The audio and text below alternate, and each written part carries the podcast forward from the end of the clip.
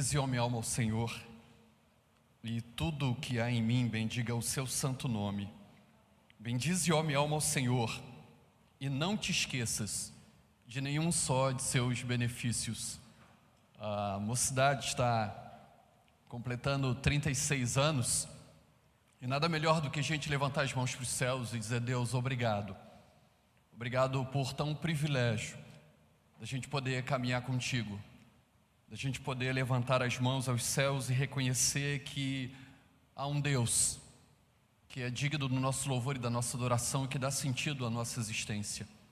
Que tudo faz sentido quando nós conhecemos esse Deus que é tão fiel e tão maravilhoso. Eu quero aproveitar o momento de parabenizar a juventude e parabenizar também o reverendo Célio que esses dias completou mais um ano de vida. Celião, cara que eu amo de coração, ah, só tirou meu trono do PMCZ, porque eu era o pastor mais coroa do PMCZ e o Celião veio para o PMCZ, e aí eu não sou mais o pastor mais coroa, agora é o Celião. Tirando isso, eu sou fã demais desse cara, mas eu não estou vendo o Celião, ele estava aqui, está aqui, está aqui, está por aí. Celião, cadê tu? Ah, tá lá atrás, tá lá atrás. Celião, gosto pra caramba de tu, cara. Mas eu gosto um pouquinho mais do seu filho, bicho. Eu gosto pra caramba desse menino. Um bocadão. Queridos, eu trago o abraço fraterno da igreja presbiteriana do Jacintinho, no desejo de que Deus continue derramando graça e bênção na vida dessa igreja co-irmã.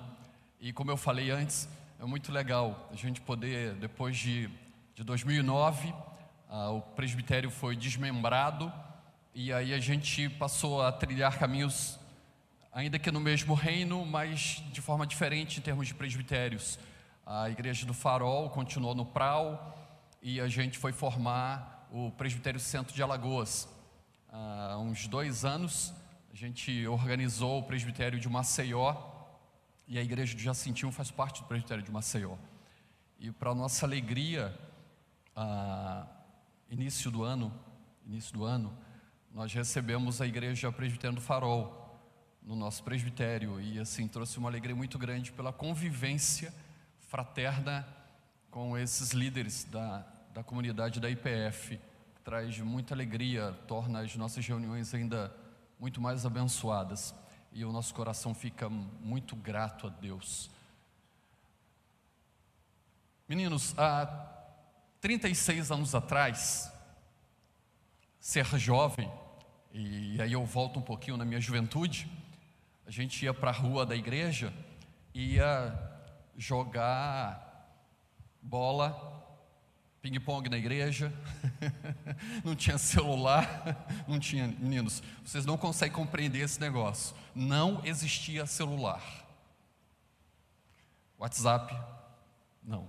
Messenger, não. Essas redes sociais não rolava. A gente ia para a rua mesmo. um bando de doido fazia roda e brincava na porta da casa das reuniões de sábado que a gente fazia enquanto mocidade presbiteriana, mas aí o tempo muda. Naquela época, a gente sonhava em ter uma profissão definida e a gente sabendo que vamos morrer naquilo que escolhemos para a vocação da nossa vida. 36 anos depois, tudo muda. Tantas incertezas e tantas instabilidades que marcam a vida dos nossos meninos. A gente saber que eles não vão trilhar apenas uma profissão, vão migrar para várias atividades profissionais.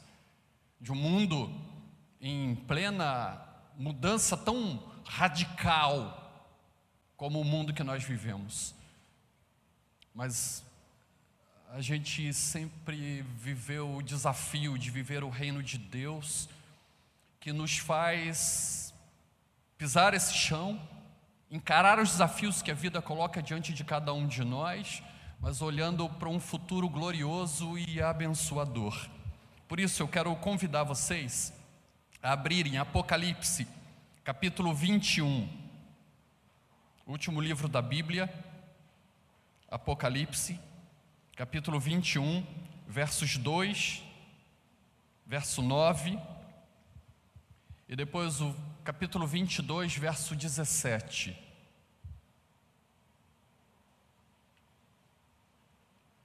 Será que a gente pode ter bom ânimo diante de um mundo de tanta revolução e tanta mudança?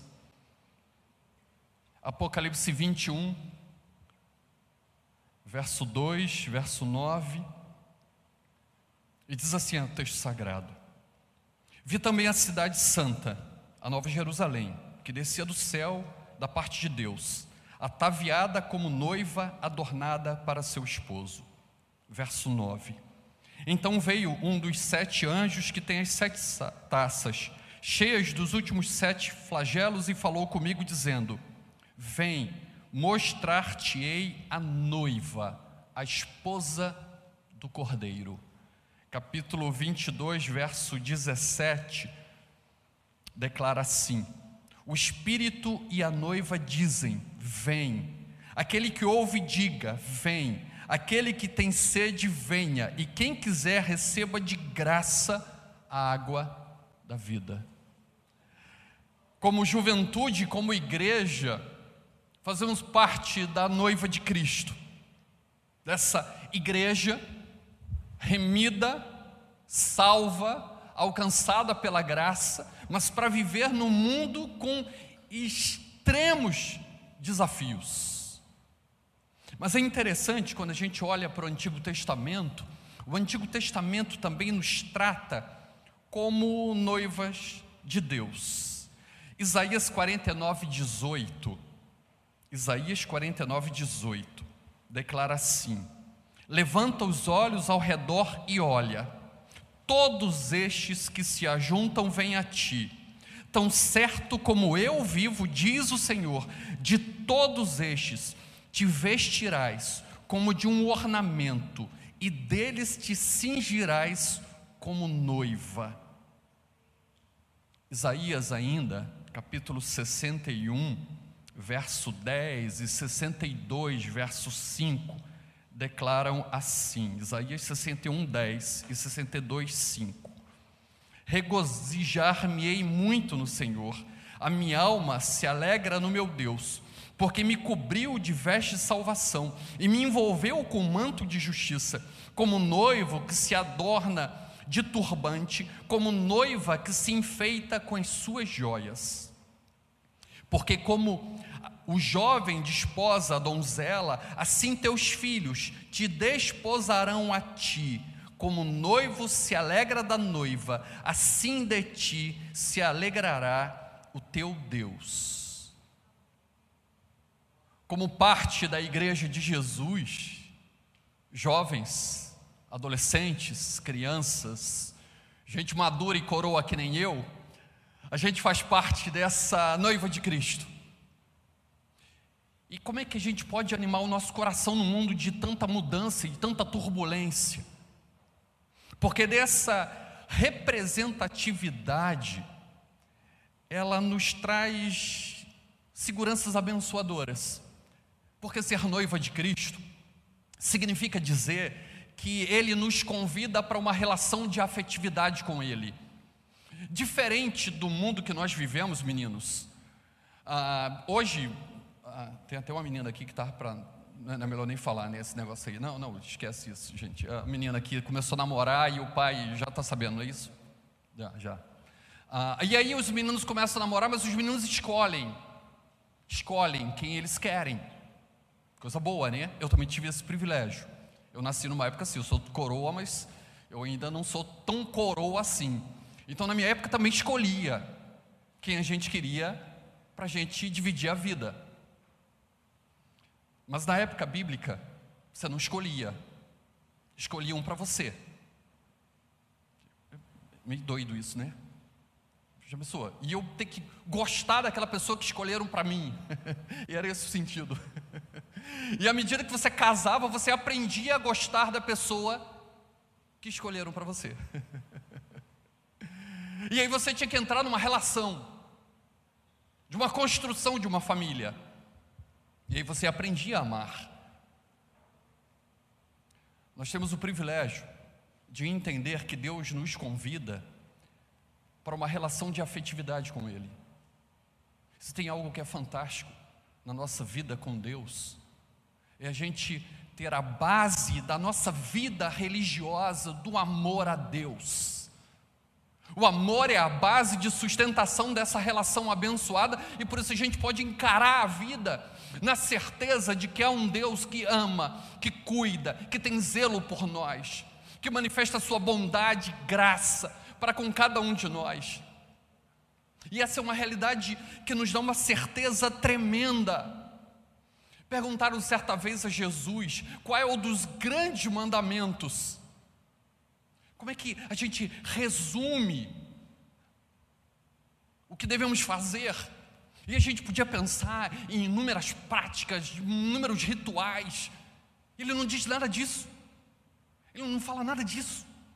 Ele fala o seguinte: amarás o Senhor teu Deus de todo o teu coração, de toda a tua alma, de todo o teu entendimento, e amarás o teu próximo como a ti mesmo. A base de sustentação da nossa vida espiritual é amar sobre todas as coisas Deus. Aqueles que nos cercam, e olhar no espelho e amar a cada um de nós, porque somos alvo da misericórdia e da bondade de Deus, isso dá um, um ânimo enorme para a gente encarar a vida. Meninos, eu sei que a gente precisa ganhar dinheiro, eu sei que não é fácil a gente ter uma profissão no mundo de tanta instabilidade. A minha filha, ela, uma das filhas, se formou em publicidade. Em questão de uns dois anos, ela teve quatro empregos, quatro empresas. Por último, foi demitida e resolveu ir morar com a irmã pra, em São Paulo. E agora, essa semana, ela feliz da vida disse: arruma um emprego. feliz da vida. Pô, estou numa empresa imensona, com contas assim muito maravilhosas. Eu disse: pô, que legal. Que coisa maravilhosa. Mas a vida traz essas instabilidades, incertezas. Mas uma coisa maravilhosa é a gente saber que apesar da gente lutar para ganhar dinheiro, meninos, a base da nossa vida é amar a Deus. Não tem dinheiro no mundo que nos complete se não for Deus. Um dia eu deixarei de ser pastor, ninguém vai me conhecer no céu como pastor. Serei Jaime, alcançado pela graça de Deus. Eu não nasci pastor. Deus ama o Jaime. E a sua bondade, graça e misericórdia nos convida para uma relação de afetividade com Ele. Da gente acordar a cada dia e saber que o amor de Deus é sobre nós e nos envolve em tudo. Cada detalhe da nossa história e da nossa vida está debaixo do cuidado e proteção e misericórdia dEle. Isso faz toda diferença na nossa existência. E por isso que ele declara, como noiva de Cristo, de que nós estamos numa relação de afetividade com Ele. Não foi por acaso que ele usou uma figura de linguagem, tanto no Antigo quanto no Novo Testamento, que fale de uma relação afetiva. Que, claro, vai demandar vínculos, mas Ele nos privilegia da gente responder a Ele em amor. As canções que cantamos declaram do quanto a misericórdia e a graça dele nos envolveu a tal ponto dele nos perdoar, dele entregar seu filho para morrer na cruz do Calvário em meu favor porque Ele decidiu me amar. Eu não sou melhor do que ninguém, nós não somos. E quanto mais conhecemos a palavra de Deus, nós não podemos sair desse lugar, bater no peito e dizer que nós somos melhores do que ninguém. Pelo contrário, nós temos a plena consciência que é só graça e misericórdia de Deus. Porque quantas vezes eu entristeço é esse Pai que é tão misericordioso e amoroso para comigo. Quantas vezes na caminhada, a gente, como cristão, a gente duvida da bondade, da fidelidade dele para conosco. Quantas vezes a gente tem vontade de apontar o dedo para ele e dizer: Deus, tanta gente ruim no mundo, porque logo comigo está acontecendo isso. E o que é fantástico e maravilhoso é que ele não deixa de me amar. Ele escolheu me amar. E uma coisa que me impressiona nessa relação com Deus é que nós não somos melhores do que Ele. Eu fico impressionado de ver pessoas que escolheram ter uma vida errada, tosca, pobre, miserável. E no entanto, a gente vê a mãe que ninguém mais acredita naquela, naquele filho, que começou a fazer bobagem na vida, mas ela insiste em ir atrás do menino, que vai ser sempre menino. Ela não desiste. Todo mundo já desistiu. Todo mundo já abandonou, mas só tem um negócio que mexe. Amor que é incompreensível para os outros. Os outros desistem. Mas quem ama, não. e Ele nos convida para essa relação de afetividade com Ele. Não tem como eu responder a Ele na mesma medida que tão grande amor, mas Ele me dá a alegria de poder sentir isso por Ele, de eu poder amar a Deus, dormir com tantas incertezas. Será que, meu Deus, eu vou passar no vestibular, Enem? Caraca. Não, vestibular foi longe, né? É negócio de coroa, tá? desculpa aí, meninos. Enem. Será que eu vou passar no Enem? Meu Deus, será que essa carreira que eu vou fazer? Caramba, tanta incerteza. E a gente poder descansar que Deus tem um controle absoluto da minha vida e o amor dele é tão tremendo e tão maravilhoso que ele continua dando luz para cada um de nós na caminhada, porque ele nos convida para uma relação de afetividade. Sete bilhões de pessoas no mundo, um bocado de gente muito melhor do que nós. Caramba, quando eu penso assim, meu Deus, tanto cara que é muito mais inteligente do que eu. Deus me separa para o ministério pastoral para estar à frente de pessoas. Caramba, dá um frio, a tremedeira. Tanta gente melhor do que eu. Aprove a Deus me escolher para o ministério sagrado. A gente sente privilegiado, Deus, obrigado porque é só tua graça. Não sou nada. E o Senhor nos usa. O Senhor nos dá o privilégio de dia a dia poder te conhecer mais, porque Deus é uma pessoa, e essa pessoa tem que ser conhecida à medida que nós nos relacionamos com Ele. À medida que eu me relaciono com Deus e o conheço, eu confio mais eu descanso mais, eu tranquilizo mais. Tem uma cena que eu, eu sempre lembro. Eu estava no ponto do ônibus e aí eu olhando para ver se o ônibus vinha e um pai com uma criança um pouco mais à frente. E ele resolveu atravessar a rua.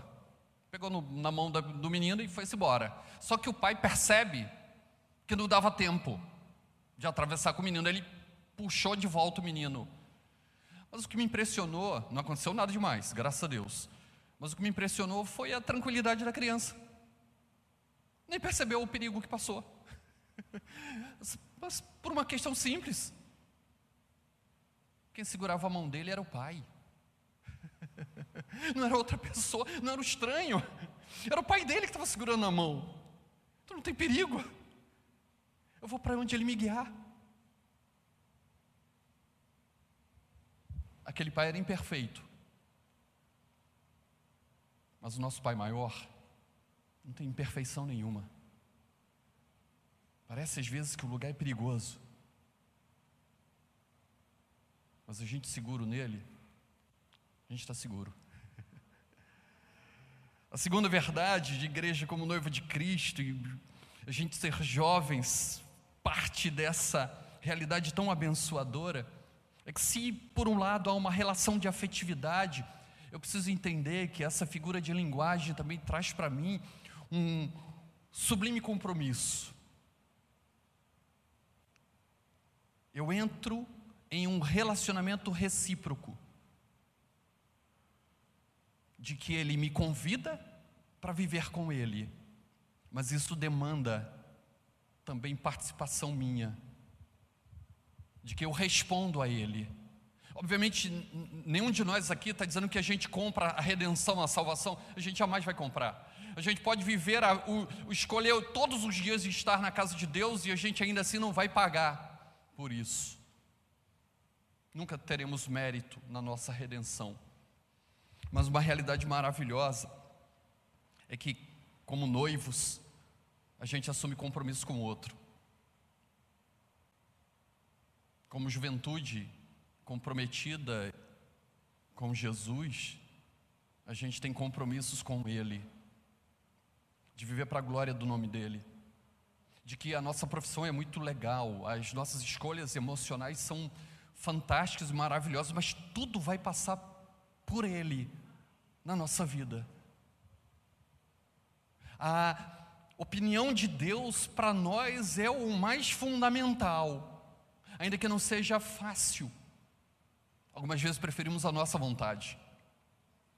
Viver o cristianismo é isso, viver esse conflito, de que algumas vezes a gente prefere escolher o que a gente quer. E aí a gente, claro, muitas das nossas escolhas a gente bate a cabeça. mas Ele, com amor e graça, nos dá a oportunidade de a gente retomar a caminhada. Pode ser que, eu, por exemplo, eu estou no Evangelho desde os 12 anos. Nós estamos fazendo as contas, para, para, 45 anos. Já deu para fazer as contas quantos anos eu tenho, nem o coroa mesmo. Então, 45 anos, nunca saí do Evangelho. Mas já fiz um bocado de bobagem em nome do Evangelho. Já duvidei da bondade de Deus. Não, não fiz nada demais assim grande, não, irmãos. Calma, calma. Né? Mas já duvidei da bondade, já reclamei de Deus, já deixei de fazer o que Ele quer, já falei bobagem. Essa é a caminhada do cristão. Não vamos acertar sempre, mas queremos perseguir a vontade de Deus na nossa vida porque temos um compromisso com Ele, somos parte da noiva de Cristo.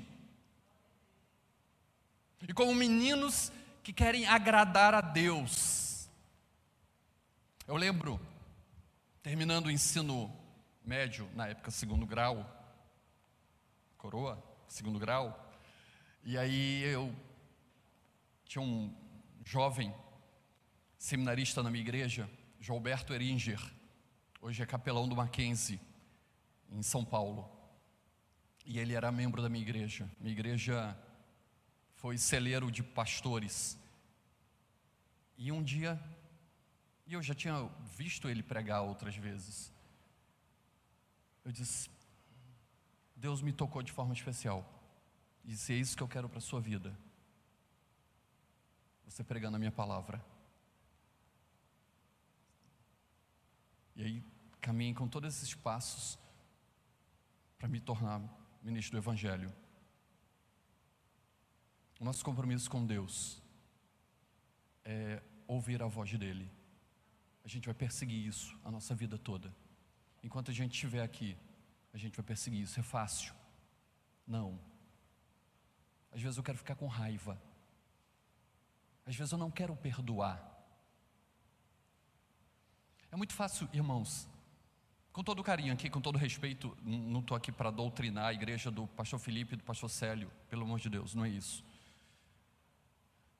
Mas é muito mais fácil a gente condenar quem toma uma cerveja, um copo de vinho, quem dança. Mas a gente não condena quando a gente não perdoa. A gente se escandaliza com os negócios. E engole outros que são muito maiores. Passamos dias sem perdoar. Ficamos rancorosos. Nutrimos amargura e não entendemos que isso é pecado contra Deus e uma quebra de compromisso com Ele. Se eu decidir odiar, eu estou quebrando meu compromisso com Jesus. Jesus, o senhor está pedindo um negócio brabo demais. Porque o senhor está vendo que o cara quer tomar meu lugar. Alguém pode dizer assim, pastor, mas é muito fácil para tu, né? Tu é pastor, pô. Vida boa, tranquilona. Gente, até porque, meninos, preste atenção. Só tem anjo. Só anjo. Quando eles saírem dali, vocês pega a mão, passa a mão aqui atrás, as asinhas, tudo ali. Só maravilha. Pastor, é muito fácil para tu, não é não. Já tive umas ovelhas que fizeram eu orar trocentos milhões de vezes para paciência, amor, compaixão, misericórdia. Não foi fácil, não. Doeu pra caramba. Machucou pra caramba.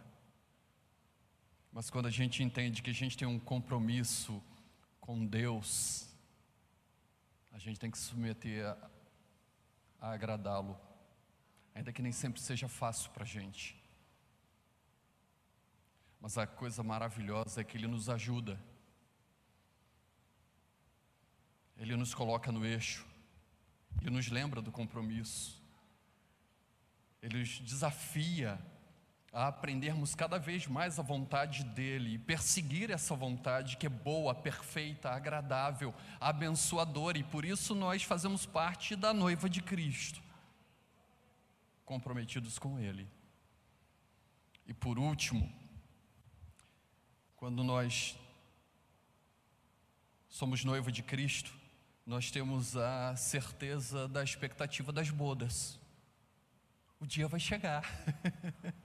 Dizem que o bom da festa é esperar por ela, sabia? Porque quando chega passa tão rápido, né? Meu Deus do céu. Já viram isso? É? Vai ter uma festa, olha só, vai chegar o dia e tal, aí fica todo mundo na expectativa, negócio prepara e tal, e não sei o que, reúne e tal, e faz, acontece. Quando chega, meu irmão, me diga aqui, quem é casado, quem lembra do dia do casamento com detalhes, meu irmão, não consegue que o dia voou, um negócio assim, tantos sorrisos que eu tinha que dar, pelo amor de Deus. Tira foto, sorri, tô, sorri, sorri, sorri. Tem hora que cansa, tu não conseguia mais. Não é verdade, menino? Tu casou recente. Tô ligado. Eu vi no Instagram. Facebook. Para os antigos, coroa que nem eu, que olha Facebook ainda. Ele só olha Instagram. Mas eu vi, eu vi. E aí, a gente fica na expectativa do dia. Uma realidade que é confortadora para a gente é que, por melhor que sejam os dias aqui, o melhor ainda está por vir. Caminhamos para a eternidade. Essa é a nossa tentação, gente. Tem hora que eu digo assim, Deus, falando sério, Jesus, a minha vida está muito boa, Deus. Deus, olha, eu também quero ir para o céu, mas o negócio aqui está tão bom.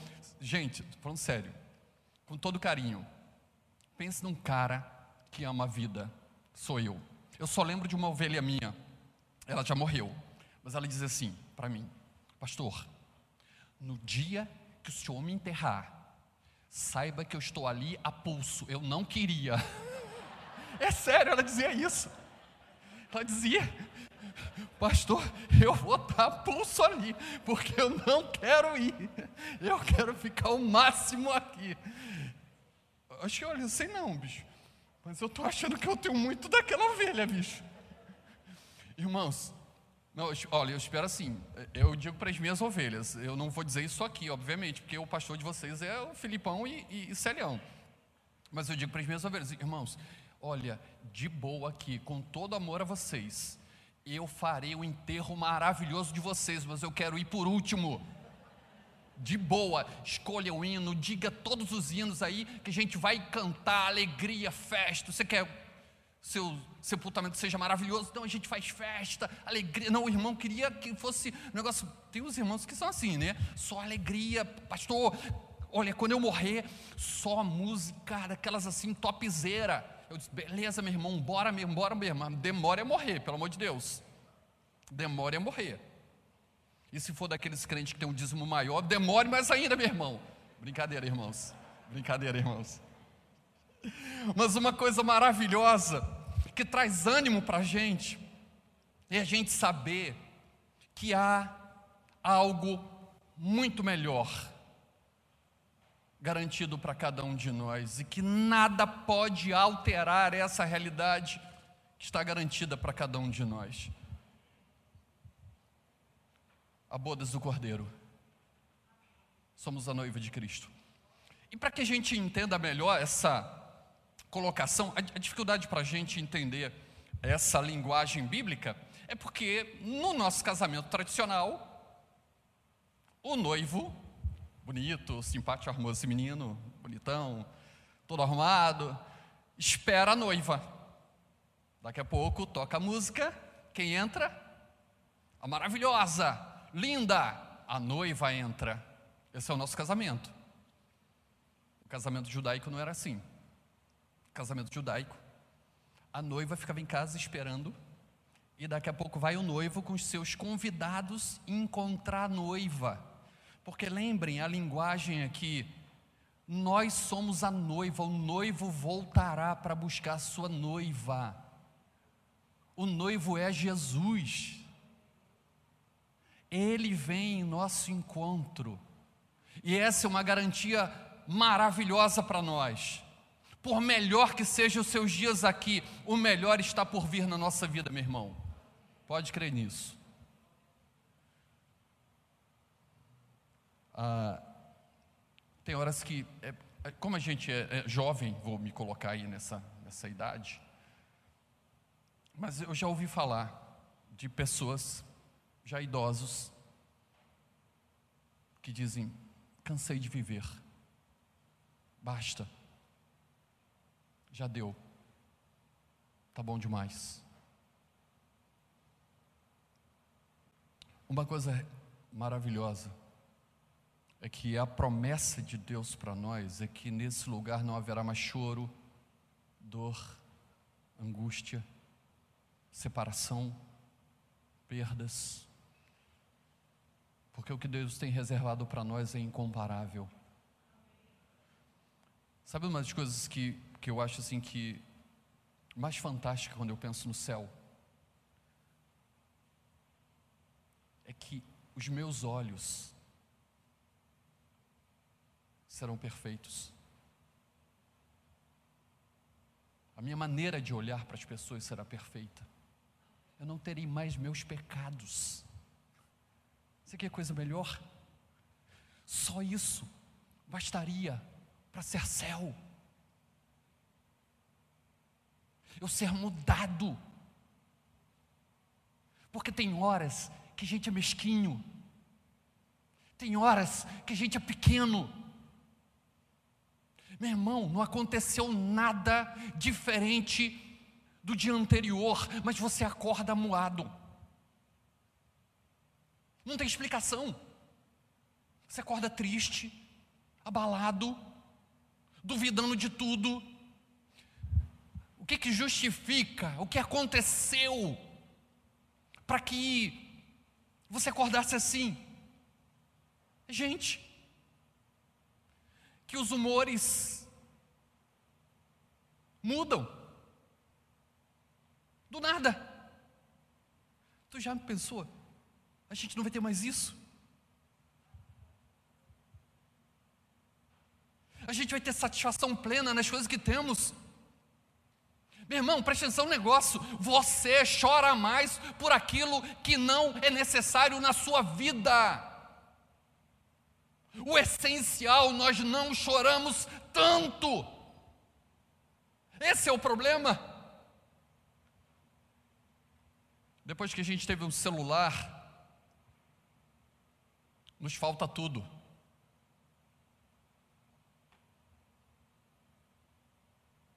Trilhões de coisas são jogadas para você que lhe faltam. E aí você se sente insatisfeito. E aí fica difícil colocar em prática: o Senhor meu pastor, nada me faltará. Ele é o tudo. e eu fico frustrado pelo nada. Vou dar um exemplo. Claro que não é um exemplo perfeito, obviamente. Tem um irmão que disse, pastor, meu sonho é ter uma cabine dupla. Meu sonho ter uma cabine dupla. Aí demorou, tal, uns anos, e ele conseguiu a cabine dupla. Um ano depois ele diz, pastor, não vejo a hora de vender minha cabine dupla. Perdeu a graça. Era o sonho do cara. Era a realização. Pode parecer uma bobagem, né? Mas a gente é assim, gente. A gente briga por uns negócios. Amanhã não vale mais nada.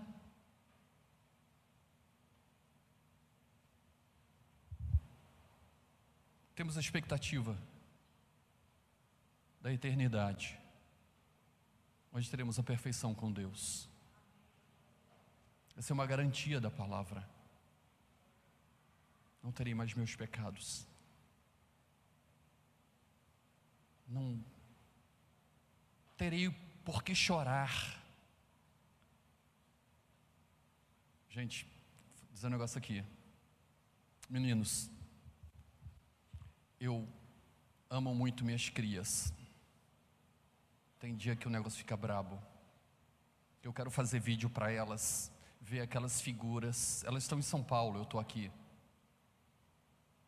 As minhas duas filhas. Tem hora que bate uma saudade enorme. Caramba. A gente não vai ter mais isso. Não vai ter mais saudade. que estaremos num mundo perfeito preparado para cada um de nós. Isso torna os nossos dias melhores, gente. A gente olhar para as coisas que temos hoje. E quando a gente está dizendo isso, nós não estamos dizendo assim, nós não somos hindus, nós somos cristãos. Nós não estamos dizendo que não se pode alterar a vida. Se aprove a Deus que a gente tem condição melhor aqui, Deus, obrigado por tudo que o Senhor nos der para conquistar. Vamos conquistar, vamos lutar para a gente ser os melhores da nossa profissão, no sentido de fazer o melhor para Deus, de nos dedicarmos daquilo que Ele coloca diante de cada um de nós, mas na certeza de que o melhor ainda está por vir. O nosso alvo é a eternidade. Lá será tudo perfeito. Mas enquanto esse dia não chega, Deus, que a gente seja instrumento de bênção na vida dos outros. Que a nossa vida abençoe inúmeras outras vidas para glória, honra e louvor do nome desse Deus que nos chamou para fazer parte da sua noiva. Juventude, ame a Jesus Sirvam esse Deus maravilhoso. Se entreguem para essa relação de afetividade com Deus. Nesses 45 anos, eu não tenho nenhum arrependimento da minha vida estar e ser de Deus. Eu não amo tanto a Deus quanto Ele me ama, mas é muito bom amá-lo. oh Deus maravilhoso.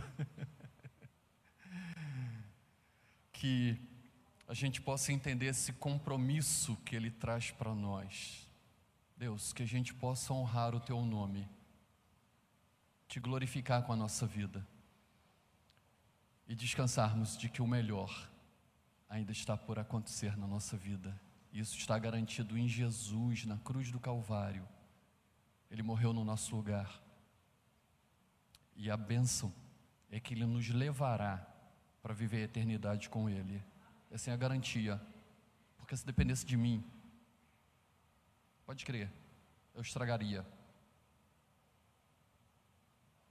A gente é especialista nisso, irmãos. Gente humana pecadora. Às vezes a gente coloca dúvida nas coisas de Deus, mas está garantido no poder da cruz de Jesus. Louvado, engrandecido seja o nome de Deus.